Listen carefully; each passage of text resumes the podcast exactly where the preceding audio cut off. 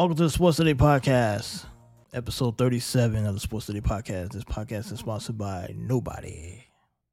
So, as you know, you can find us on social media at Sports Steady TV, where the podcasts are uploaded after they are produced and edited. Okay, maybe not edited, but after we record, we upload, they go out to YouTube, Spotify, TuneIn, Apple, Amazon, etc. So, episode 37 and Super Bowl Sunday is over. Finally, it's done, out the way. The Kansas City Chiefs won. 49ers choked, more so. And there's there was some uh, situation that went on. The Kansas City had their little parade today, and there was a shooting at the parade. I mean, and crazy stuff. You can't even have a parade and enjoy yourself after winning the Super Bowl.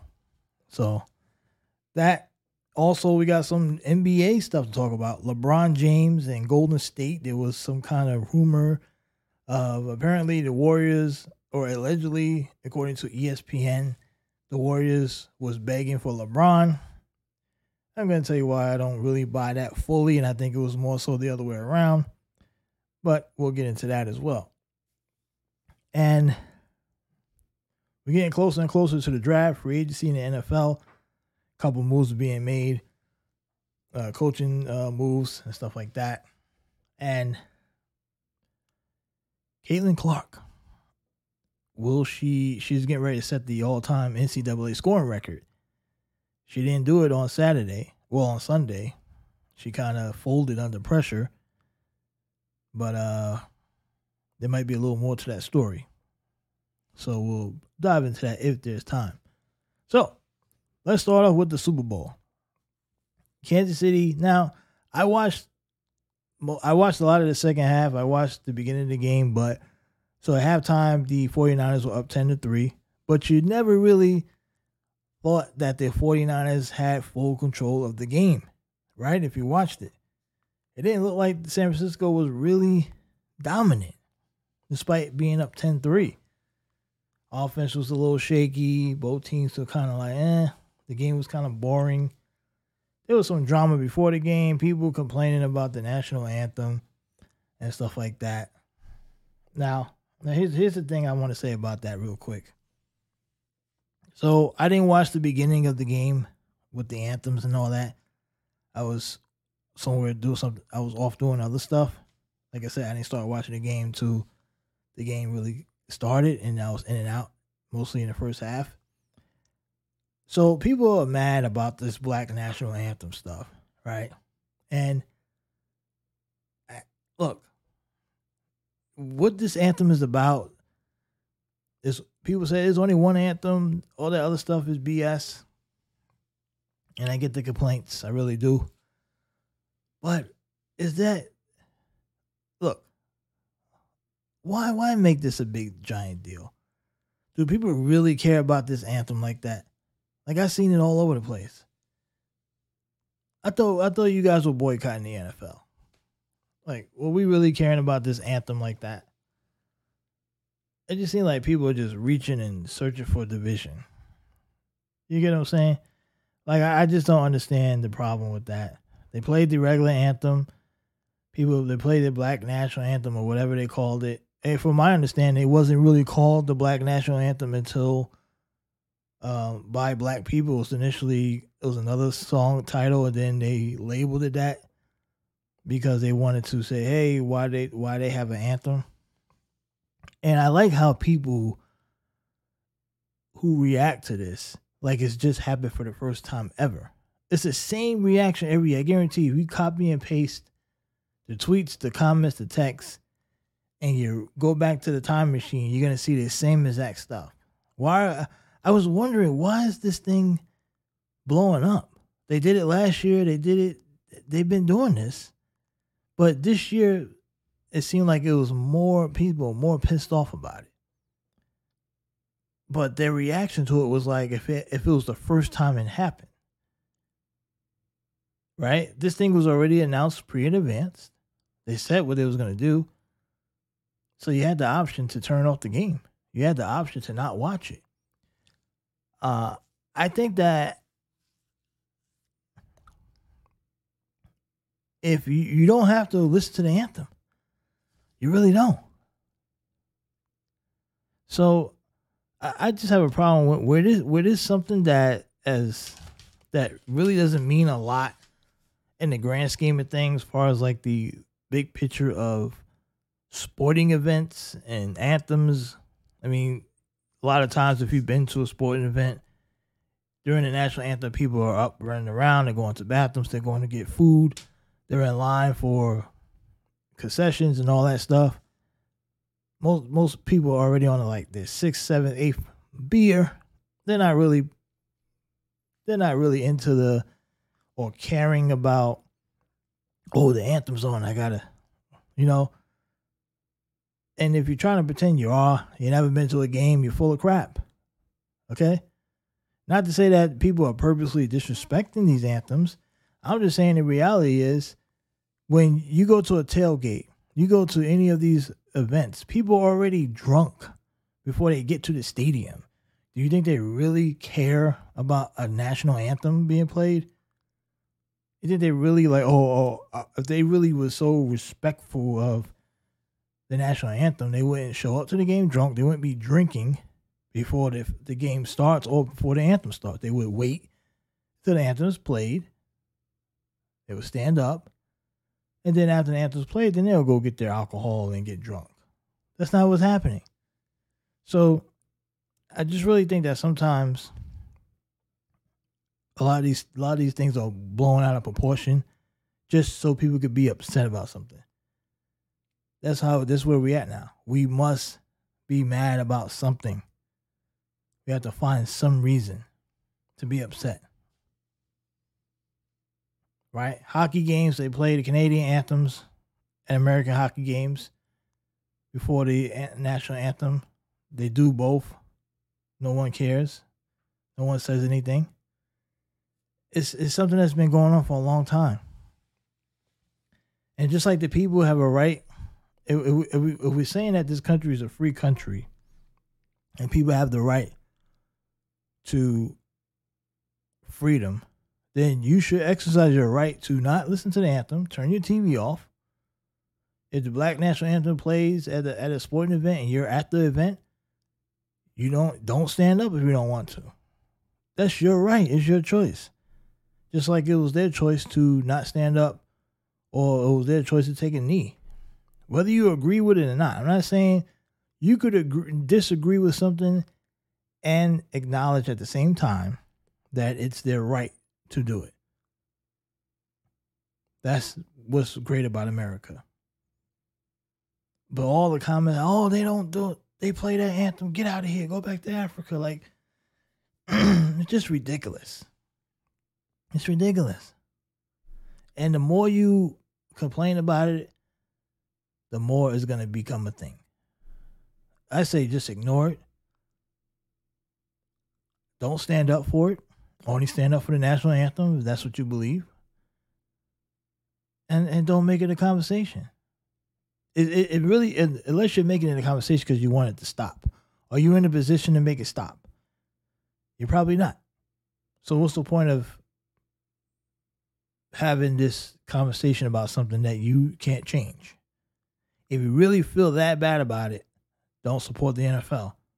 Don't buy the products. Don't tune in. Don't even talk about the NFL. Don't feed the NFL algorithms on social media. Because when you complain about it, you're feeding the algorithm. You're letting people know, hey, people are interested in the NFL. Whether whether you're negative talking about it or positive, that's still a plus in the algorithm for the NFL.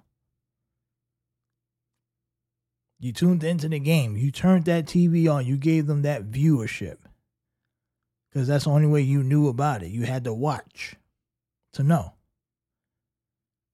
You had to complain about it in real time, meaning that you were feeding the beast. You were part of that 123.4 million because you complained about it. Right? D- despite the fact that you were supposed to boycott the NFL since Kaepernick but you came back. Why did you come back? Because you needed something to complain about, or did you really like the NFL and all that talk about boycotting was bullshit, just like with Bud Light? One thing we know for a fact is Black National Anthem was played.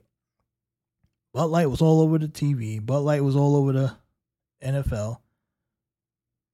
You watched the game anyway because you don't have nothing else to do, just like 120 plus million other Americans or people.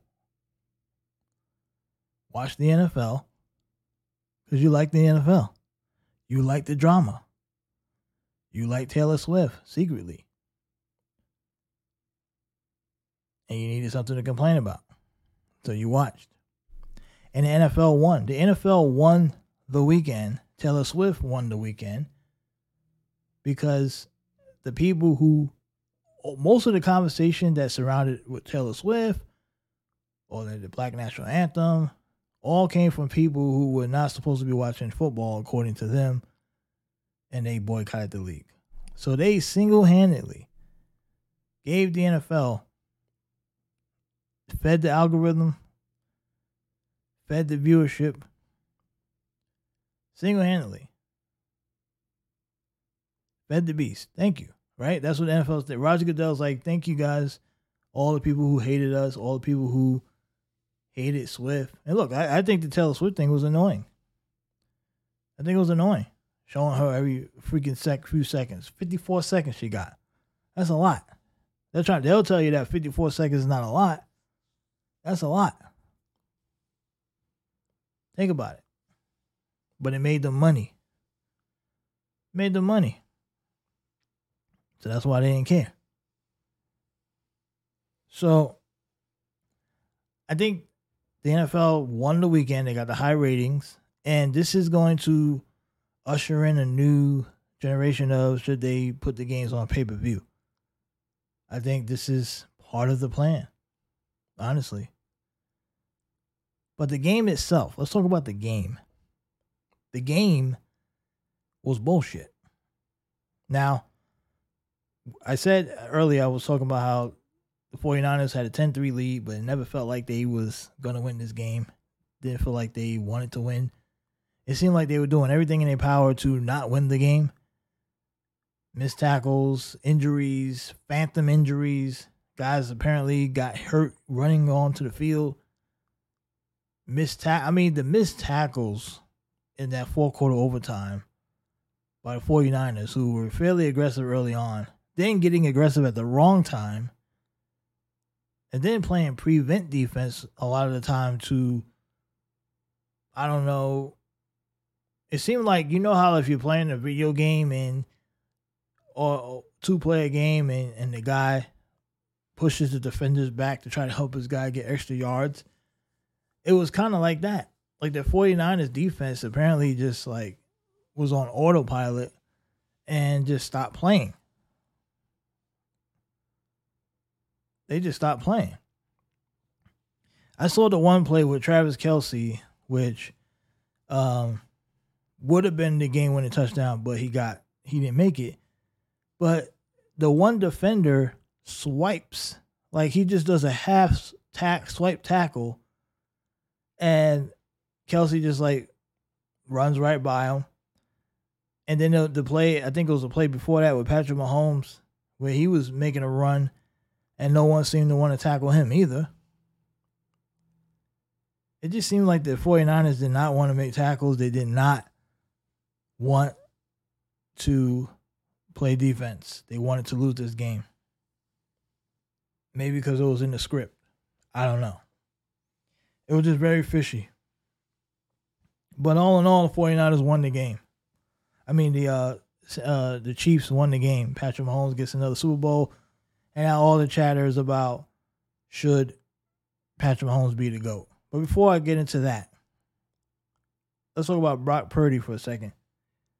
Because Brock Purdy, who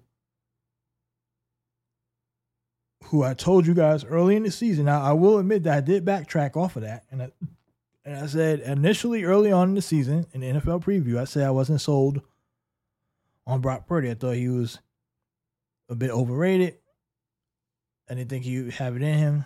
But then he proved throughout the season that he was legit. So I came back around and said, you know what?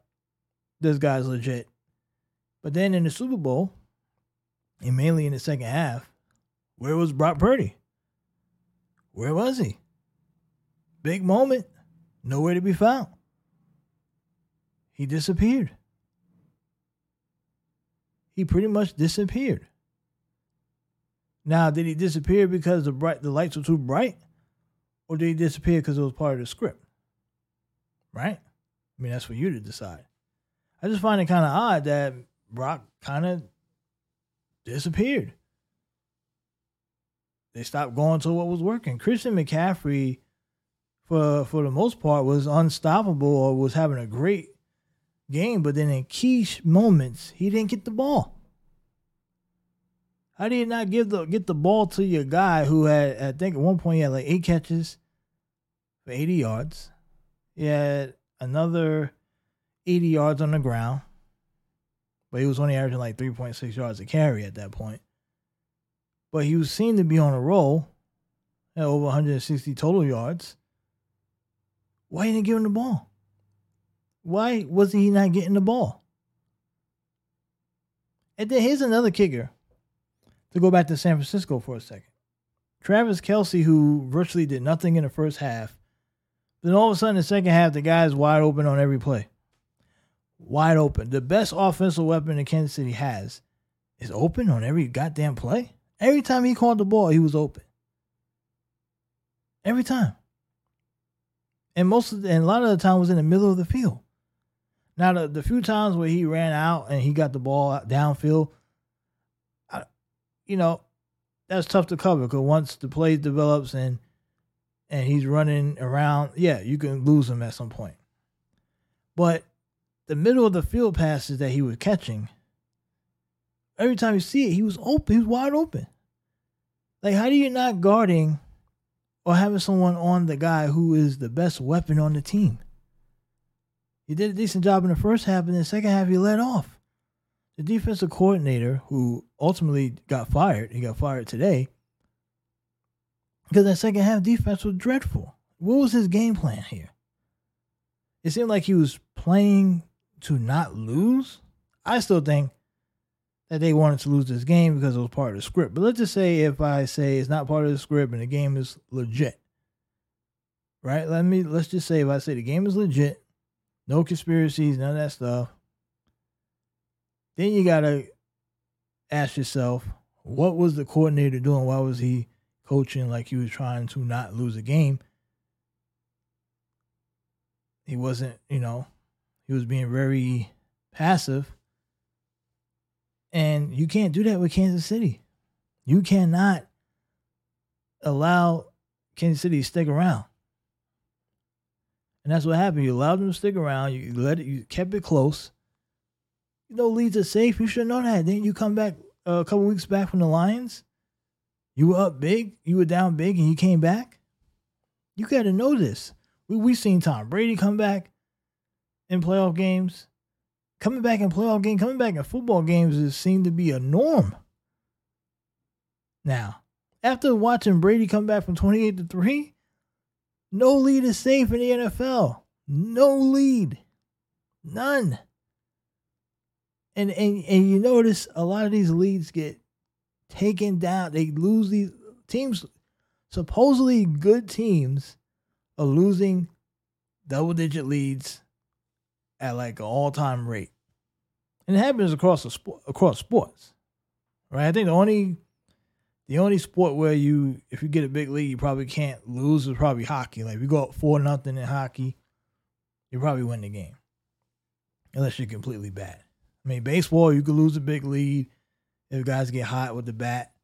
Um, basketball, of course, you could lose a big lead. We've seen that all the time. And NFL, you lose big leads. Shit, the other night we just saw um uh it's not on the same degree, but shit, Caitlin Clark and Iowa lost a big lead on Sunday, early that day.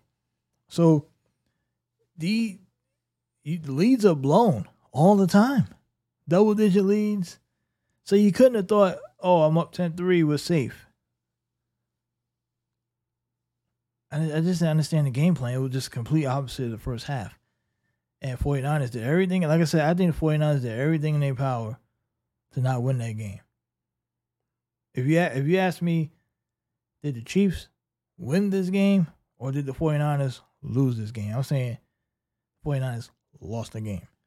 Flat they gave the game away. They gave away the Super Bowl. They gave it away. It's gonna be one of the most puzzling theories in sports history when 20 years from now people are gonna go back and think, why how did the 49ers lose that game? But so after the game, immediately a lot of people started talking. Is Patrick Mahomes the next? Is he the GOAT right now? Or some people say he's already number two, which is ridiculous. And there was some pushback out there, of course, many people.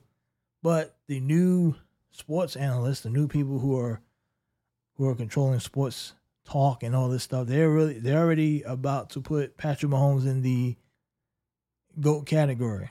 They're comparing him and Brady's first few years, and Mahomes is better. He's got more yards. He's got this. He's got that considering the fact that they're not giving you context behind that, talking about how the game is different today, more yards are being thrown, more touchdowns are being thrown because there's virtually no defense being played, and the game is geared to favor the quarterback.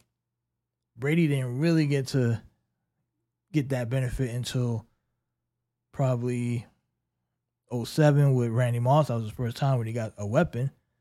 But for the most part, early on, I think his first what five, six, seven years, he didn't get to really get that benefit of uh of um the soft play for quarterbacks. Now Brady, of course, Brady didn't play in the rough, rough era like the Aikmans and Bradshaws and all that stuff like that, and the Marinos. But you know, Brady got the tail end and the offensive explosion pretty much took off uh, right after almost in the 2010s. So a few years after that, a few years after 07. So I'm just saying that it's really premature to try to say Patrick Mahomes is already the GOAT or close to Brady. He's not even close. But I understand why this conversation happens because it's something to keep the NFL rolling it's big business now to have these GOAT debates. And people understand that sports today is unwatchable. It's really not as good, not as competitive as it was 15, 20 years ago. So you can't go out of this. See, luckily for the NFL, Brady just retired. So they can carry that on all the way through. They can carry that over. But I think with Mahomes, they see Mahomes as clean. He, there's no uh, dirt attached to him as far as like allegations of cheating. His style of play is geared towards what the league wants moving forward. So they would love to usher him in as the GOAT. Because then it kind of takes away from hmm, look at Mahomes. He's a guy, he's mobile. He could throw. He's a new type of quarterback that we want to push forward in, in the next NFL. Let's face it, there's a bit of a race tone narrative to this. Right? Tom Brady, white guy, skinny, wasn't really athletic. They want to try to get rid of that. They'd rather it be Mahomes, who now Mahomes is not fully black, but he is black. He does have a, a edgy style to him. He's cool. And that's the type of guy that kids will probably look up to. More kids growing up today are probably looking up to Mahomes than they are Tom Brady. That's just a fact. Nothing against Brady. I like Brady. Brady's the greatest of all time. But to me, Brady is kind of like a more successful Larry Bird. Right? Think about it. kids today trying to be Larry Bird. Larry Bird, one of the greatest of all time. But he gets disrespected in all time great conversations. And when people talk about all time greats, they're talking Jordan, Magic, LeBron, Kobe. You rarely hear people talk Larry Bird.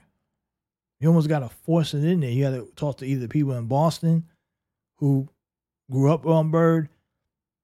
Besides that, you go outside of Massachusetts or anywhere out of the Northeast area. No one's no one's gonna bring up Larry Bird. Maybe people in Indiana, in Hickville, where he's from, but outside of that, most people are not talking about Bird. When they do talk Bird, they laugh. Huh, Bird, he ain't that good. Not even athletic. Uh-huh. Like they make fun of him. You can clearly tell those people have never watched Larry Bird or know nothing about Bird. But Bird is being forgotten. Um so Tom Brady's gonna get that kind of treatment soon. Now, like I said, was Brady was much more successful than Larry Bird. Brady's considered the greatest ever. But they're really trying to hold that very short. They won't even let Brady enjoy the GOAT status for a decade. They're already ready to throw, take the GOAT status away from Brady and hand it to Mahomes. And it's not because of accomplishments, because if you look at achievements and success, Brady wipes the floor with him. So why the rush? There's no other explanation but to try to usher in this new generation behind Patrick Mahomes or, or players like Mahomes. That's the only reason. That's the only reason, people. And you could dispute that if you disagree with me, fine. If you think there's another reason, I would love to hear it. I would love to hear it, your reason. But in my opinion, I believe that there is a a certain narrative push to try to replace Brady already and force to get Mahomes to be the GOAT. Problem is, it's not going to happen. It won't happen. It just won't. Because, and I and I mentioned this before about the factors on why Mahomes has no chance of catching Brady. No chance. Because you got to factor in Herbert's coming. Justin Herbert is coming. Trevor Lawrence is good. Joe Burrow is here. Joe Burrow. You think Burrow goes away? Burrow already has his number. Burrow could beat Mahomes. So Burrow's still a factor. And we still can't forget about Allen and Lamar who could put together seasons here and there. Now, me personally, I don't think Josh Allen is that great. And I don't think Lamar Jackson is that great. But many people do. And they have played well. Lamar is obviously the MVP. Should he have won it? That's another discussion for another time. But there's still threats. There's still factors in where in a one game playoff, they can they can give they can beat a Kansas City. Now they haven't, but they can. You can't count them out. So you got about you got about five, six quarterbacks in the AFC alone, AFC, that's going to prevent Patrick Mahomes from even getting close to Tom Brady. I still say today, if Burrow doesn't, if Joe Burrow doesn't get hurt, the Bengals are they're they're probably in the Super Bowl. They're probably in the Super Bowl, or at least the AFC title. Who knows what would have happened? I mean, woulda, shoulda, coulda means nothing. But what are the chances that the Chiefs win three straight?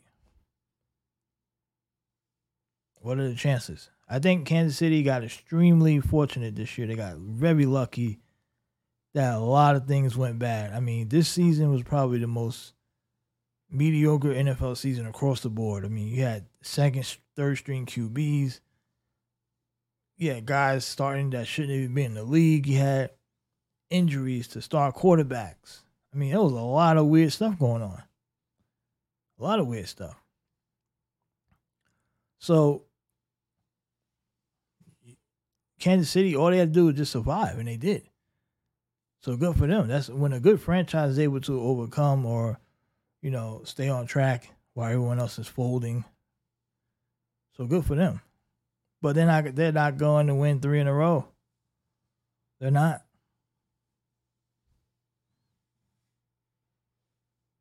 I'm still sticking to my timeline. I think Kansas City got about three to four more years left until things start to go the another way. Think about it. Kelce's already in his mid 30s. How how much how many years does Kelce have left? And I think if they lose Kelce, that could be bad business. That could be bad business. Andy Reid's up there too. How how much longer does Andy Reid want to go? Maybe a couple more years. Maybe. So what does Mahomes do? Mahomes is the only one on his own timeline. He's he's probably got another seven, five at a MVP level, seven, eight overall at a really good level. How many Super Bowls do you think he can get in the next seven to eight years? Right? Maybe because let's just be clear, Mahomes is not playing until his late thirties, forties. He may tap out at about 36, maybe 37. Maybe. 35, 36. It'll have something happen. It would be a major injury, not a major injury, like some kind of nagging injury or they'll struggle. He, he I say Mahomes got about another seven years left. Seven years. Don't look at what Brady and Rodgers is doing. Oh, they played late. They were great. No. No one's going to do what Brady does. Brady is an anomaly, folks. That's not going to happen. So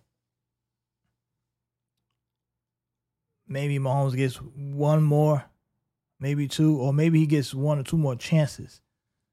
Not guarantee that he'll win them. I mean, so I think I think honestly, the next seven years, I think Mahomes probably gets to another three Super Bowls in the next seven years. Gets there, not win them, and maybe he'll win one. Maybe he could he could very well go 0, for three. But I'll say he'll win one out of the next. He'll win one out out of the three, one and two. He'll probably do maybe two and one, depending on who he plays or how soon is it. If it happens, you know, quickly. But what we do know is that one of these Super Bowl teams will not make it next year. We know that. One of these teams won't make it next year.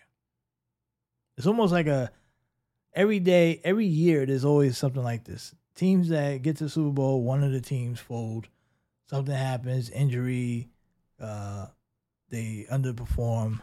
I mean, people were sure that the Eagles would be back in the Super Bowl, right? Remember, they were booking that. Mahomes and Hurts coming back, right? People booked it. They thought for a fact that was gonna happen. Eagles looked like they was on the roll too. And then things just, eh, not so fast. Not so fast, Philly. So which one of these teams are, are likely to not make it? Because at least one will not. It's very hard to go against Kansas City, right? Because you're like, well, back to back, they can look for three in a row. Then if you factor in the NFL, maybe they find a way to get them back there. The only way Kansas City does not make it back next year is if an injury happens. Like they won't make, you know what I'm saying? But they even though they can get to the AFC title game and lose, if Joe Burrow and Cincinnati, Cincinnati's gonna have problems. They then they just lose their offensive coordinator. That could be a big deal. So there there is a little bit of stuff going on there. I believe they lost their offensive coordinator recently, if I'm not mistaken. Let me see.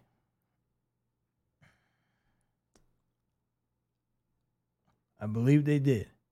I have to look it up.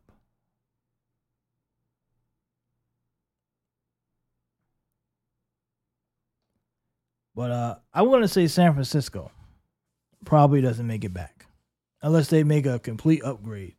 If I'm San Francisco, honestly, I call Tom Brady. I know they flirted with Brady, with bringing in Brady, I think last season or this off season. I don't remember exactly. And Brady was like, you know, I'm retired. But they had Tom Brady, they won the Super Bowl easily. If they had a a elite quarterback, like a veteran quarterback, they probably win the Super Bowl. And I'm not even trying to be funny against Brock Purdy because I know Purdy played well. He earned his spot. But they probably win the Super Bowl if they had Tom Brady, Aaron Rodgers, even I'll go as far as to say Kirk Cousins or even Matthew Stafford. And I'm not saying Stafford and Cousins are better than Purdy from a talent standpoint. Obviously, the ceiling, Purdy has a higher ceiling. But a veteran QB probably wins them the Super Bowl. A healthy Jimmy Garoppolo probably wins that game. Probably. Maybe that might be a stretch on Garoppolo. But Garoppolo has seen some success. But um so if you're San Francisco, do you make the call again? Now Brady's gonna be what is Brady gonna be 50 or 40 something?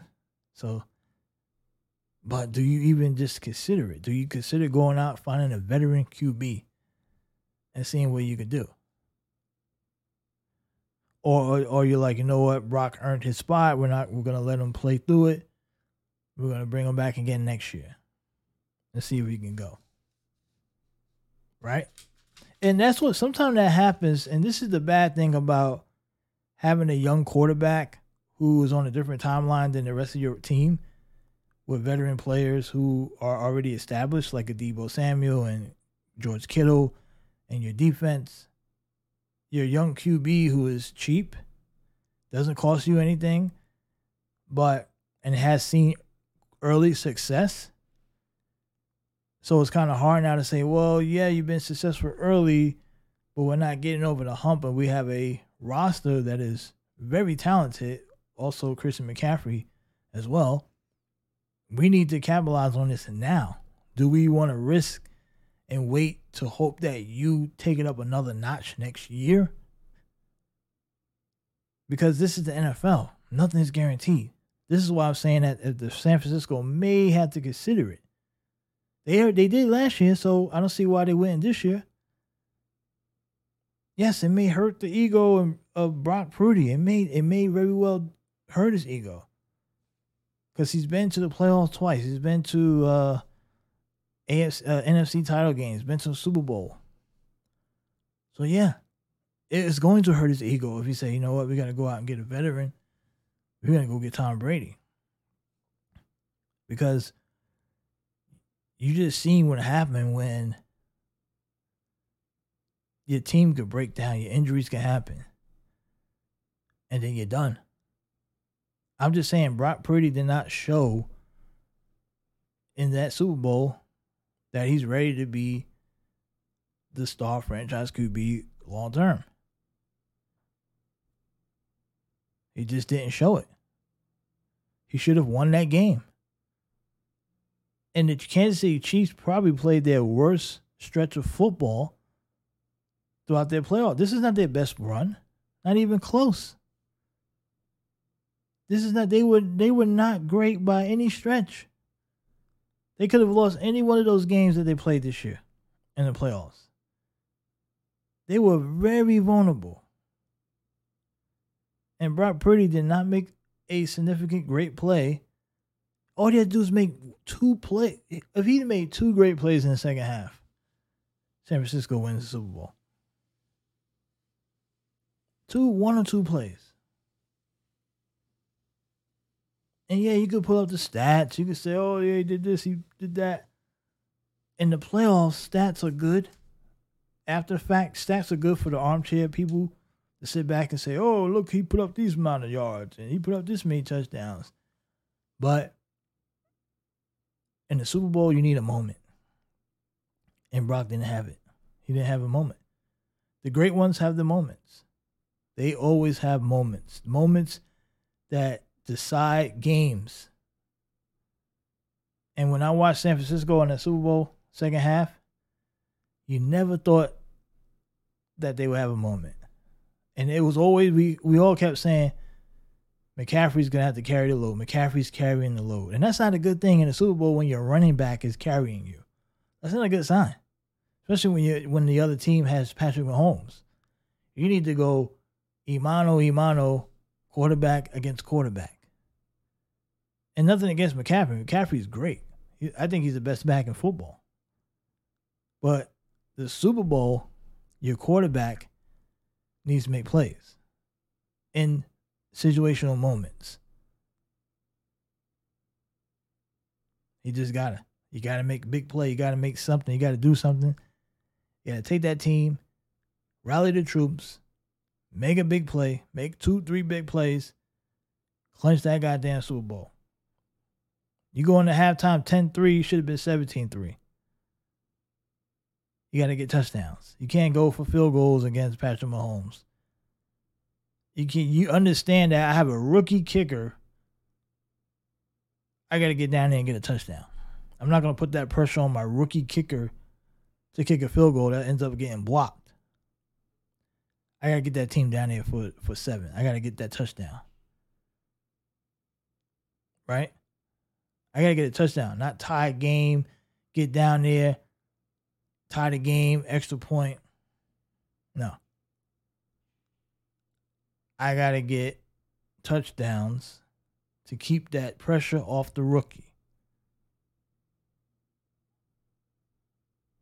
Now the rookie missed the extra point, got blocked. I get it. But if you if you're going into the game 17-3, you score another touchdown, you got a nice little lead. Maybe the rookie's not as nervous. He felt that pressure big time. Missed a pretty easy extra point, too. I mean, a chippy. He was making 50 plus yards, which is wild. 50 plus yards, no problem. Even on the kickoffs, the guy was kicking it from during the kickoff 90 yards through the goddamn thing. But an easy chippy, it was because he was nervous. He felt that pressure. That goddamn pressure got on him. But to me, I think the defense was embarrassing in the second half. I know people are going to blame Kyle Shanahan for his offense, and he gets blamed too. Him and Brock don't know what the hell they were doing in the second half as far as the offense. And George Kittle, you got the best tight end offensive weapon, receiving weapon, and you're not getting getting him the ball. Inexcusable that he doesn't touch the ball as much as he should have. I mean, don't know what was going on there. McCaffrey not really touching the ball in that second half, the overtime. What was going on there? Brock Purdy not making any plays. I'm telling you, something's fishy. That's why I go back to my conspiracy mode because I just can't believe a team that talented could just completely fold like that when you could see the signs that something else was going on.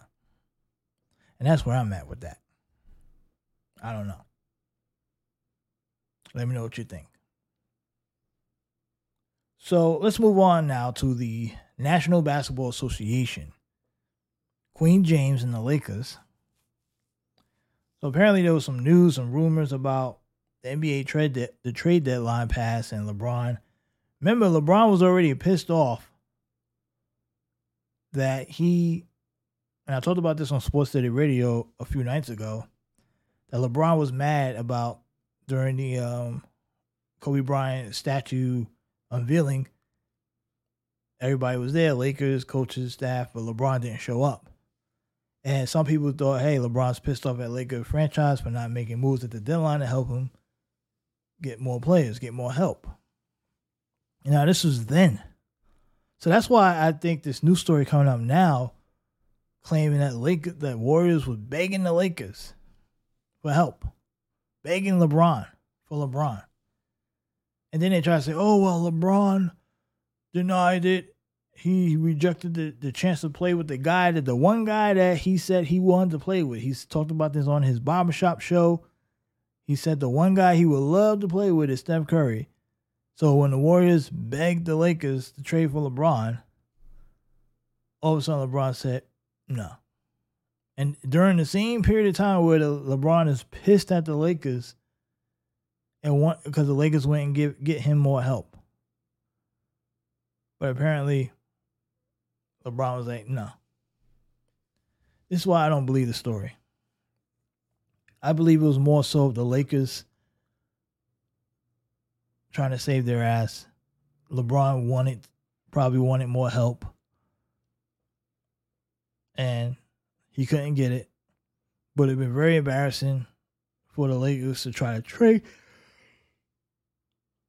LeBron, and there were no takers. Because there was talks about Lakers should the Lakers trade LeBron before that. But what would the Lakers get for LeBron James with Golden State? Would the Lakers really hand LeBron over to Golden State? Probably not. Did Golden State ever? And why would Golden State want LeBron? That makes no sense. I, I get why Curry would love to play with LeBron and possibly even Draymond, but why would the Lakers want LeBron?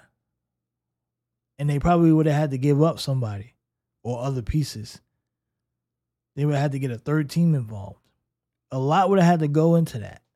And that thing would have become a bigger story because as soon as the third team got involved, the whole league would have found out. That's why I call it BS. I don't think that Warriors were begging for LeBron. I think that's some phantom that LeBron's agent made up. Right? They made it up because they were pissed. LeBron, his agent, mad that the Lakers didn't go out and get any help. So they wanted to make it seem like there's teams out there that want LeBron. Yeah, I mean, Golden State begging for us. They wanted us. So you mean you better do what LeBron wants. Well, we'll walk away next summer. Come on. I think LeBron's they're setting up a scenario for LeBron to walk out. That's what they're doing. They're setting up a scenario for LeBron to walk out. He's leaving next year. He's he's gone. He he won't be a Laker after this season.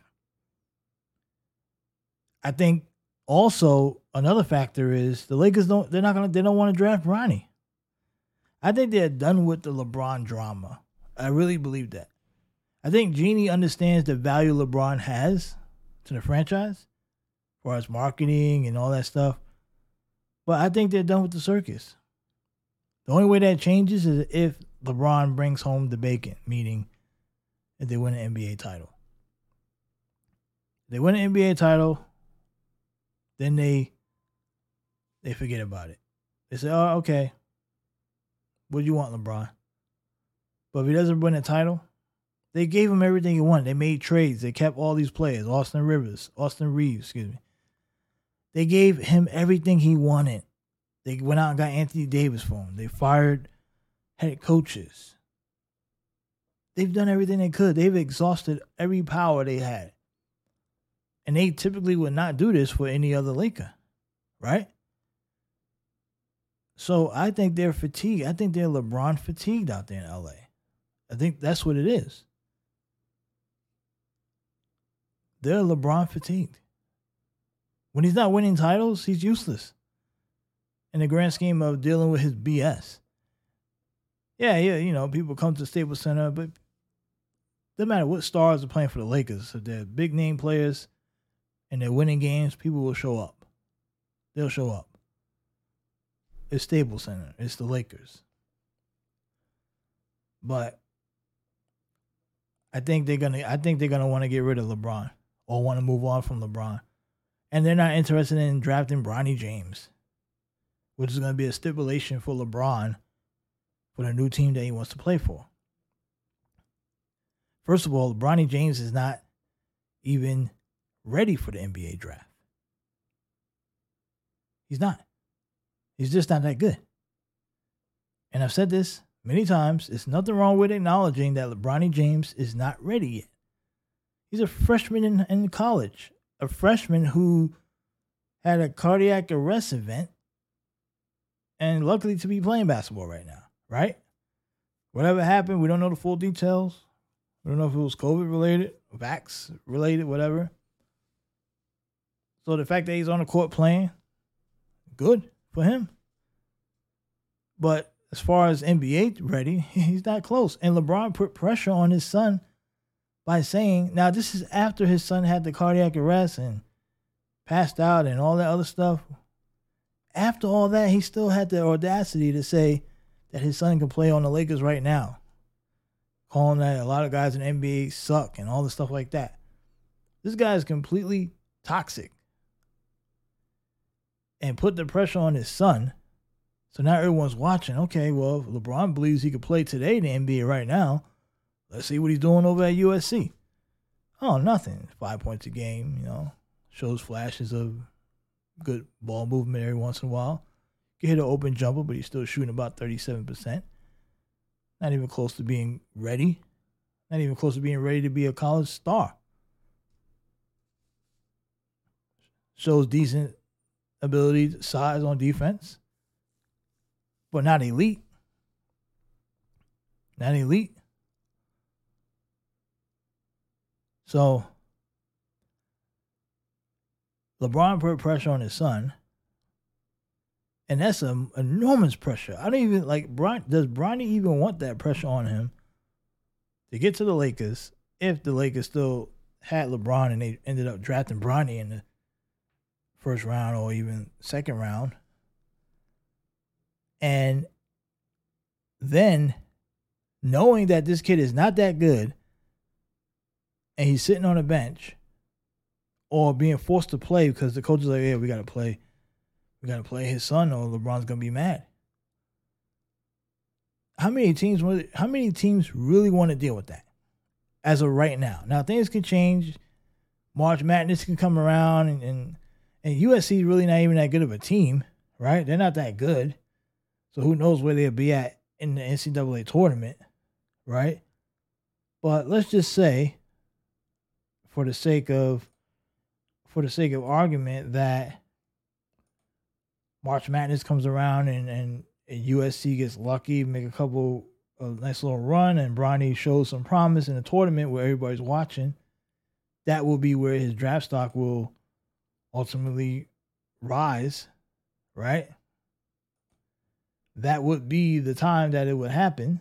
And if that if it does happen, right? If it does happen, then a team will be tempted to draft him because they think, oh, okay, the kid looks like he's really good. He put on a big show and stuff like that.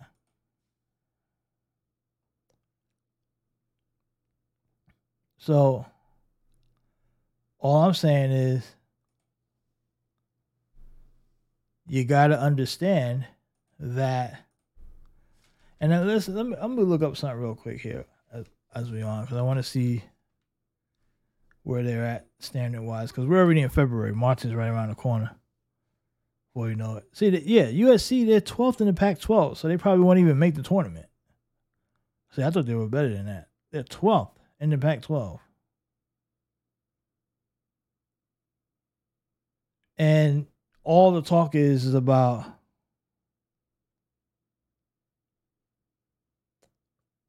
Bronny James.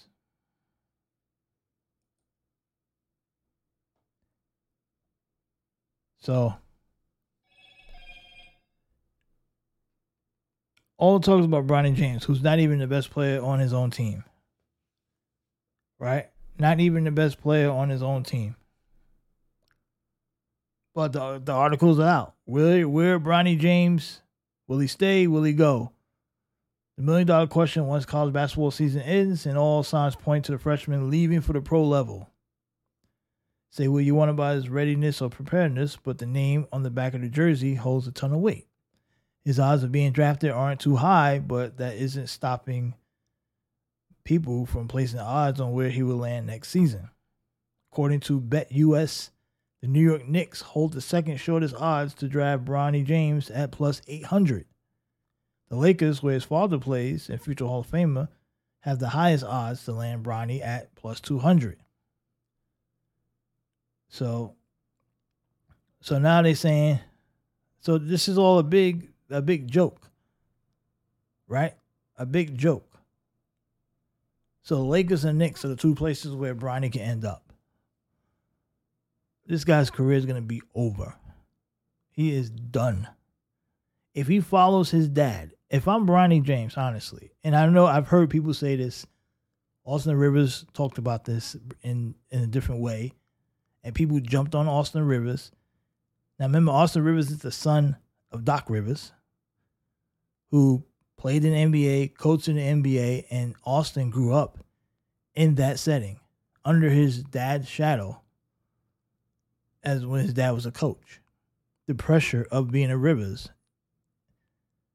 But now on Bronny James is going to be 20 times bigger because Bronny is the son of LeBron James, who is a much better basketball player than uh, Doc Rivers by far. So you got that going on. And then you're going to play for LA or New York. New York is going to eat him alive. Now, LA is a little bit more celebrity laid back. You know, they'll let him off the hook a bit. That's why he's not really seeing a lot of criticism, even playing at Southern Cal. But if he goes to the Knicks, they're going to eat him alive in New York. The Knicks fan base, the most bipolar fan base in the history of basketball, they will chew you out and spit you out, chew you up and spit you out. One day, on Monday, they'll love you. On Tuesday, they want you dead. On Wednesday, they're ready to trade you.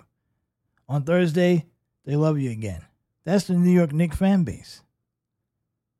Depending on what's going on every night, unless the Knicks plan on going 82 and 0 and winning the title,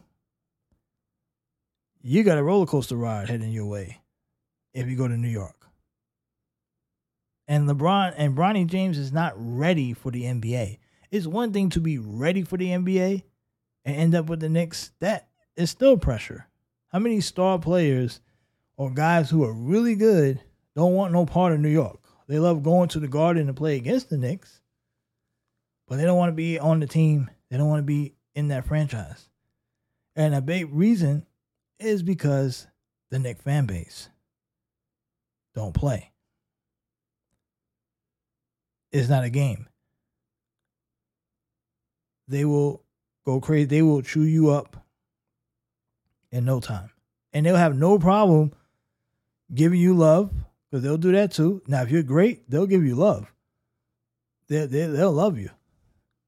But if you're bad, you struggle. And and LeBron's already thin. He doesn't have a thick skin at all. He's already sensitive. He throw he gets guys thrown out of games. Right? You see what he does on the road. He is not that strong mentally. So I can't imagine the, the apple doesn't fall far from the tree when it comes to Bronny. He may not be as thick skinned either. I don't know. Maybe I'm wrong. So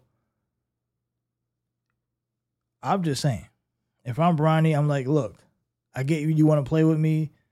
I'm honored, but I need my own path. I need to stay in school another year. At least become a full time starter at USC. Maybe lead the team, get a, to a Pac 12 title, be in Pac 12 contention. I mean, you're really going to leave. You go to USC for one year, finish 12 in the Pac 12, don't really play, don't really do much, and you're going to go to the NBA? Because you're going to live off your, the name James? Don't live off your dad's legacy. Create your own legacy. Go back to school, lead USC to a um to a Pac-12 title, or at least get them to the NCAA tournament. Get on the big stage, carve out your own legacy, and then go to the NBA. And if I'm LeBron James, I would want that for my son. Don't rush your kid to the league because you want to prove something. LeBron is very selfish. If he's fought, he rushes his kid to the NBA when his kid's not ready, just so he can say, "I played with my son. I did something Michael couldn't do." Because that's what it's all about. You think LeBron really? LeBron cares about himself only. He doesn't even care about his own kids. He don't. He doesn't care about his own son. He will risk his son's future in order to be able to say, hey, I played with my son. Michael didn't. I'm the GOAT. I want a playoff series with my son. or I want an NBA title, I want an in season tournament with my son, Michael didn't. The guy is a narcissist. Okay? He doesn't care about anybody, including his own son. If he did, he wouldn't been he wouldn't have put that pressure on him. Now you can say, well, dads, of course, dads are gonna have uh, expectations for their kids and all that stuff like that. I get it. Of course, if you're a father, you want the best for your kids. You want the best for your kids, but to the con- but you don't say, you don't make those comments about him being able to play with the Lakers right now and trashing your own teammates, and when your son just came out of uh, is lucky to even just be able to be alive. Putting that pressure on him to make him feel like that, oh, he he shouldn't even be he could play in the NBA right now. This is why he doesn't get any put he doesn't get any sympathy from me or many people because a lot of people would, would try to excuse his performance at USC to say, well, give him a it's give him a break because he just he had his uh his cardiac arrest. That's like the excuse you heard. He he had he had the he's had his cardiac arrest. Give him a break. No, we don't give him a break. Now after what LeBron said, LeBron put the pressure on him, so he has to live with it. You don't get a break for performance when your dad said you could play in the NBA right now. If you could play in the league right now, you could be able to get criticized for not performing on the collegiate level. Okay? So you can't have it both ways. You can't say we got to back off of him because he's a he's a college freshman. He's only a freshman. But then be excited when LeBron says, "Oh, he can play in the league right now." And he said that before before Bronny even played a game at USC. He barely played. I, he, I don't even think he had even played yet. And LeBron was saying that because he said that I believe, last year. So this is why Bronny can get the smoke and get criticized. We want to criticize his basketball. I'm not talking about his personal life. Same thing with LeBron. It's not about his personal life. It's about him and his selfishness on the basketball court and that selfishness that selfishness doesn't only apply to LeBron. It applies to the whole franchise. The Lake, he has a franchise, Laker franchise hostage. Every team he goes to, he has them hostage. That whole roster has been put together by LeBron, by LeBron James. Then complains that he has no help. You were the one hyping up Austin Reaves, like he was the next great thing, called him the White Mamba disrespecting the legacy of Kobe by calling Austin Reaves a white mamba? Come on. Because he had a good couple months. And you got to live with that guy. You got him paid. And now you got to live with it. And it's like, oh, he ain't as good as I thought. Now I need I need new players. I need I need more I need more guys. I need more help. Somebody come help me. We gave you what you wanted. We gave you everybody you wanted. All the players on that roster are your handpicked guys. You're handpicked. What else do you want? LeBron's gonna cut the BS. Seriously. He's gotta cut the BS. So let I wanna hear let's hear real quick on um Stephen A. Smith responds to the rumors. Now, I already gave you my thoughts on the whole thing. I think it's complete BS. I don't think Warriors were begging nothing. But ESPN, who is hired, a hired gun for the NBA and the LeBron factory to make LeBron look like this great individual who apparently doesn't do anything wrong. Let's hear what Stephen A. Smith has to say about this. Play the clip. I'd say yes, simply because Steph Clay, uh, Steph Curry, I'm sorry, is the greatest shooter God ever created. And LeBron James having somebody like Steph Curry to kick the ball to would have been absolutely fantastic. Now, according to my sources, because you know I'm not going to just sit up there and is as great and phenomenal as Woj is. You know, I've been covering the NBA for decades, so I kind of know a few people. Um, the story was absolutely true. Um, it was certainly that the Warriors were looking to pursue. Um, and, you know, according to other sources, Rich Paul killed that deal. Rich Paul didn't want that to happen. That's what I'm hearing. In fairness to Rich Paul, I haven't spoken to him, haven't had time to speak to him this morning, so I don't know whether to confirm that or whatever. In fairness to Rich Paul, we want to make sure that we're clear about that. But obviously, when you think about all the things that LeBron has going on, Tinseltown would be a lot better than San Francisco. And I'm quite sure that no matter what Rich Paul may have wanted to do, for people out there to say that Rich Paul basically killed it, you have to take into consideration Rich Paul's not going to kill a damn thing that LeBron doesn't want him to kill. Mm-hmm. So if it was killed by Rich Paul, therefore it was killed by LeBron James. Having said all of that, I think that highlights an issue that we have to we can't ignore any longer. We have to wonder how happy LeBron James is with Lakers management. And by Lakers management, I'm thinking Pelinka more than Jeanie Buss. Jeanie Buss is absolutely phenomenal. Everybody loves Jeanie. We all know this. But in the same breath, if you're LeBron James, you're looking at the team, you're wondering about what exactly is being done to position you for title contention. All right, let's stop that right there. So LeBron's upset with Laker management, right? But LeBron is the one who these are all LeBron's guys. This is why not, this is why I don't understand this. These are LeBron's guys. And, and Stephen A says that Rich Paul might have killed the deal, and of course, Rich Paul killed it because LeBron didn't want it. But I don't really buy that either because, like, I'm going back to what I said before. LeBron said he wanted to play with Steph Curry. He's on record saying he wanted to play with Curry. And if he's upset with Laker management and he wants to play with Curry, then why would he kill a deal if the Warriors were begging for him? And not only is Curry over there, isn't his buddy Chris Paul over there too? So he would have had a couple guys he likes. And Draymond also said he wanted to play with LeBron. He wouldn't mind. And another, uh, I think he said that a while ago. But I don't really think so. So they so they're kind of talking out of both sides of their mouths here.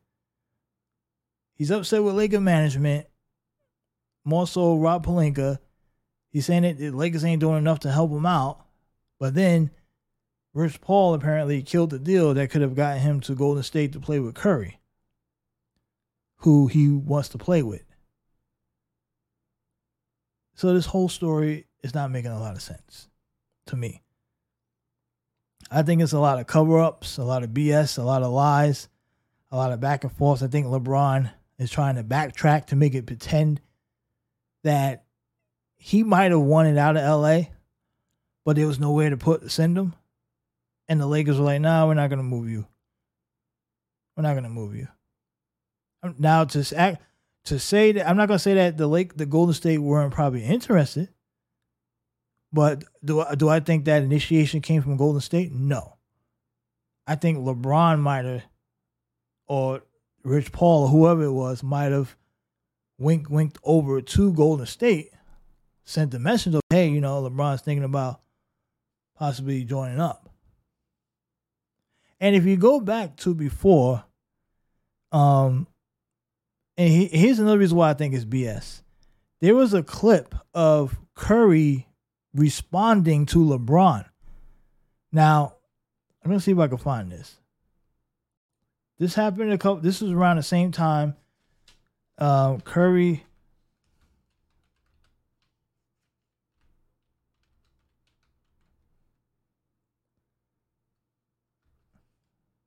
Uh, Curry was asked about uh,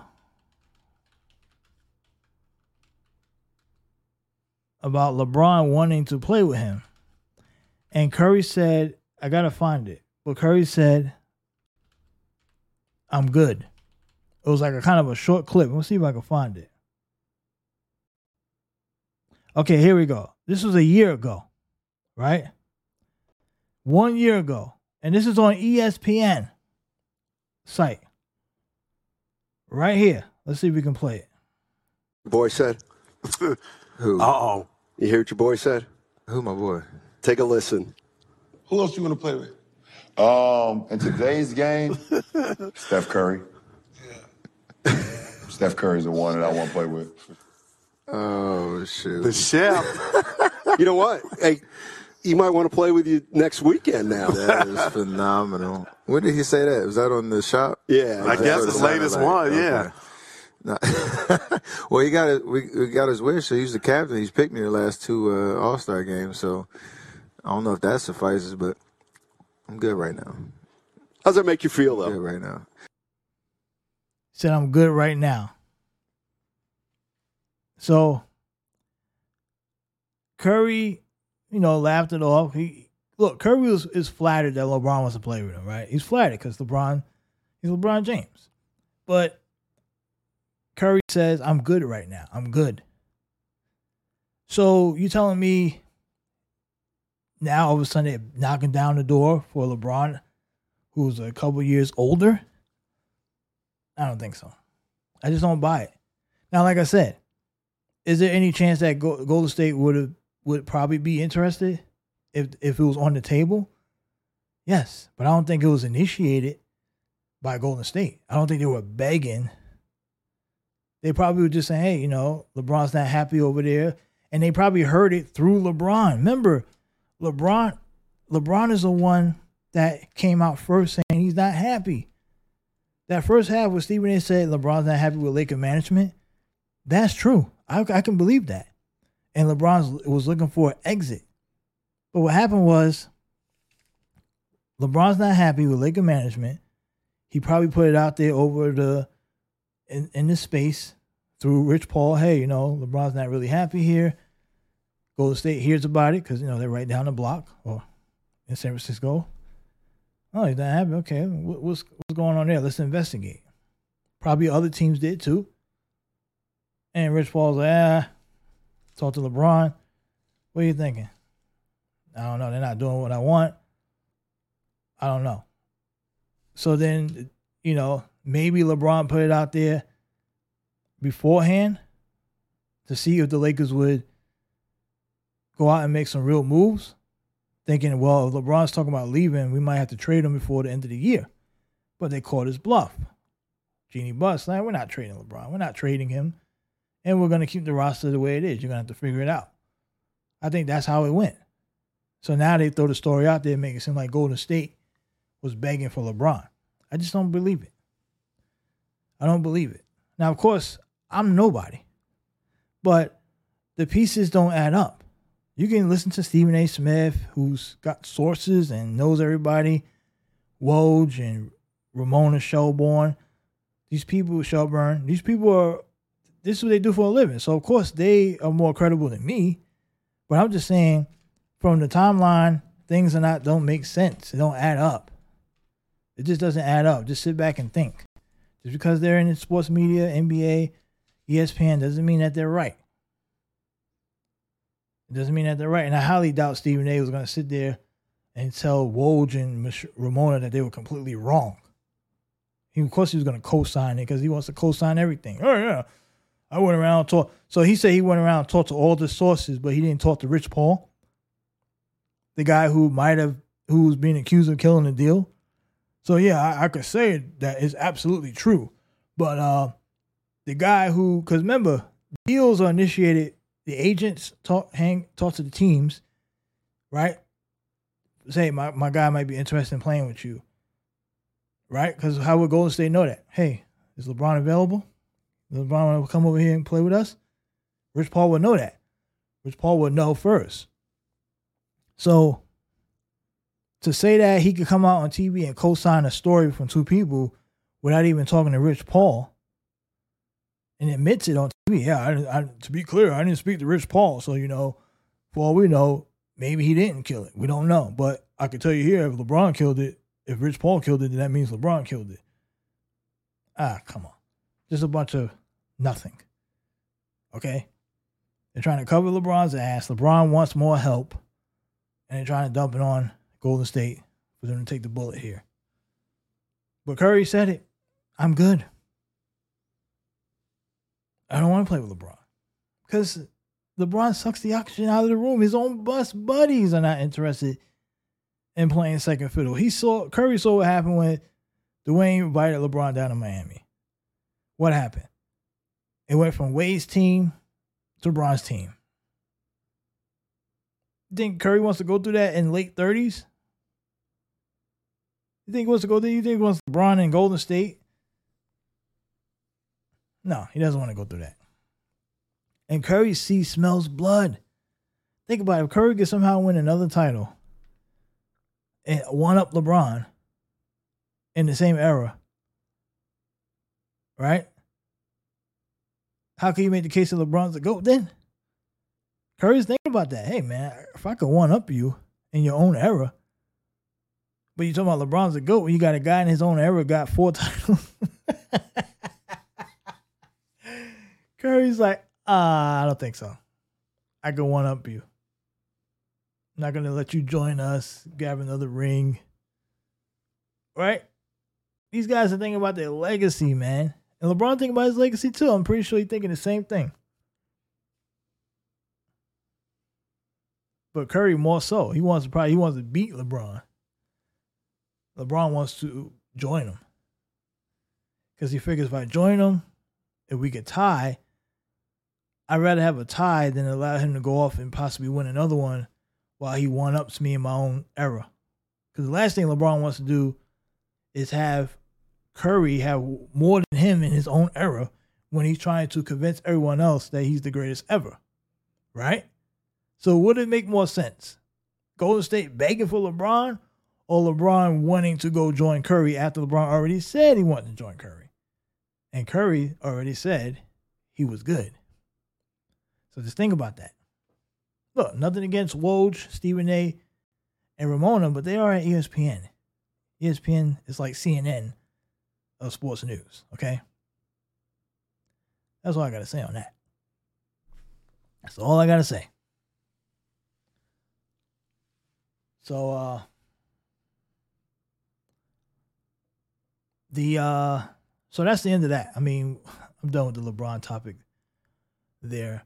And we're already over an hour in. So the other topics are to have to just, maybe I'll address those topics on Sports Steady Radio. Go on youtube.com slash Sports Steady Radio and also on Rumble and give us a follow and a like. I may go live on there either tonight or tomorrow and we'll talk other stuff. So that's it for this episode of Sports Steady Podcast. This Sports Steady, this episode of the Sports Steady Podcast is sponsored by nobody. And look, when I say nobody, I mean nobody. It's not the name of a company, not the name of a brand. I probably should come up with that. I should have some shirts saying nobody, right? That might be good. Sports shirt saying nobody. So when I do say sponsored by nobody, it could actually be a brand. There's probably a brand out there called Nobody, to be honest. Maybe I'll reach out and find out if, if it is. Hey, nobody, what's up? anyway, all right, guys, look, enjoy the rest of your week. It's gonna be a bit of a slow week this week, as far as uh sports is concerned. If you're into the whole Caitlin Clark thing, uh, if you care about that, you know, I guess that would be going on. She'll break the record, which you know, I know it's not a big deal. People don't really like women's basketball, kind of boring, but it's the Caitlin Clark thing has become a bit of a phenom. Also, um, oh yeah, there was. I did I address the Kansas City Chiefs shooting? I think we did talk about that. No, we talked about the parade. I don't want to talk about the shooting. Let's end the podcast on a on a on a better note. So I won't even get into that. But uh yeah, I may I maybe I'll talk about that more on Sports Steady Radio tonight if I go live. But YouTube and uh, Rumble at Sports Steady Radio. Also send me an email at sportssteady at protonmail.com. Sportssteady at protonmail.com. So if you want to reach out to the podcast, maybe you want to appear on the podcast or anything like that. Because this is the podcast network run by sports fans. Not run by a network, not run by a corporation. Run by sports fans. You're no different than me. We're all the same here. So I want you guys to really respond to some of these topics today. I want I want to know your thoughts. Tell me what you're thinking so I can really react to them. And um, cause that's what I want to do. All right, everyone, have a good week. Enjoy yourself, and stay safe. Sports page run by sports fans. Peace.